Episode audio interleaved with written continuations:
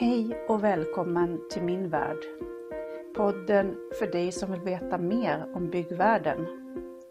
Här kommer jag dela med mig av mina erfarenheter, vad du behöver veta om du ska bygga nytt eller renovera ditt hus.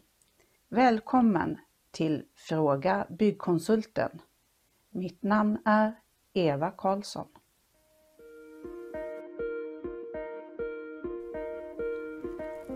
Tycker du om det du hör så tryck på tumme upp. Följ min podd så att du inte missar nästa avsnitt och dela gärna så att fler får ta del av min kunskap. Nu börjar sommaren komma och många av er har säkert tänkt bygga någonting på ert hus denna sommar. Och förhoppningsvis har ni redan sökt bygglov om den åtgärden ni har tänkt att göra på era hus kräver bygglov. Bygglovshandläggarna brukar oftast ha det väldigt fullt i sin kalender på våren och om ni skulle behöva söka bygglov nu så kommer ni inte få bygglov förrän till hösten.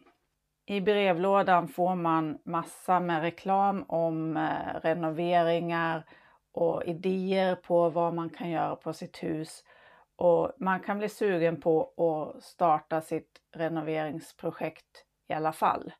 Det man ska tänka på då är att det kan ju bli så att ni blir anmälda av någon granne, att kommunens inspektörer är ute och ser att ni har gjort något som ni inte får utan bygglov och då kommer det tråkiga i efterhand med sanktionsavgifter och att ni eventuellt till och med måste riva någon del av det ni har byggt.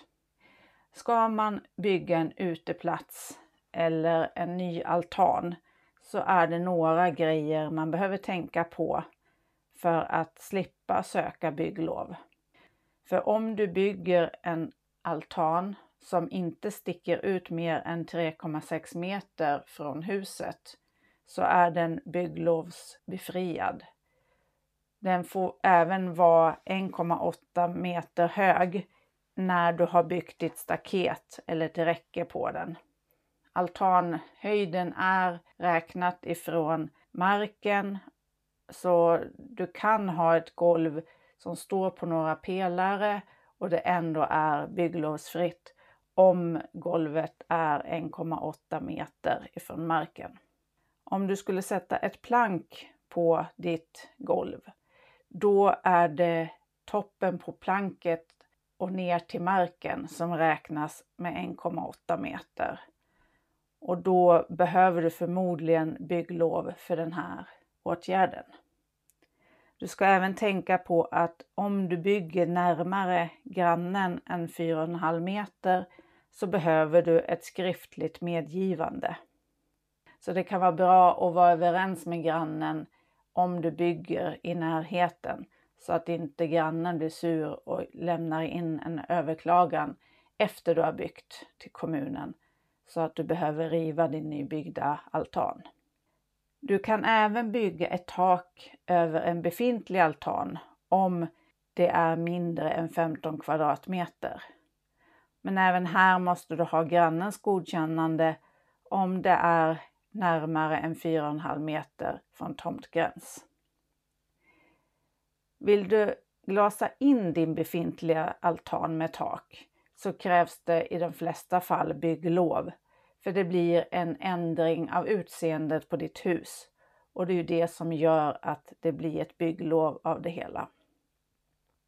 Om du bygger ett nytt inglasat uterum som är mindre än 15 kvadratmeter så krävs det en anmälan för att då kan det gå under attefallslagstiftningen.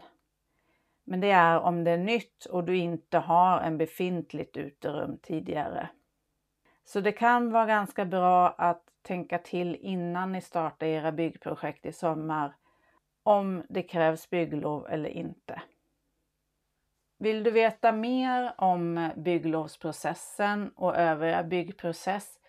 Jag har precis lanserat min kurs. Just nu fram till midsommar så betalar ni enbart 25% av kurspriset. Passa på innan jag höjer priset och lär er mer om byggprocessen. Så välkommen igen till Fråga Byggkonsulten. Och mitt namn är Eva Karlsson. Tycker du om det du hör så tryck på tumme upp. Följ min podd så att du inte missar nästa avsnitt och dela gärna så att fler får ta del av min kunskap.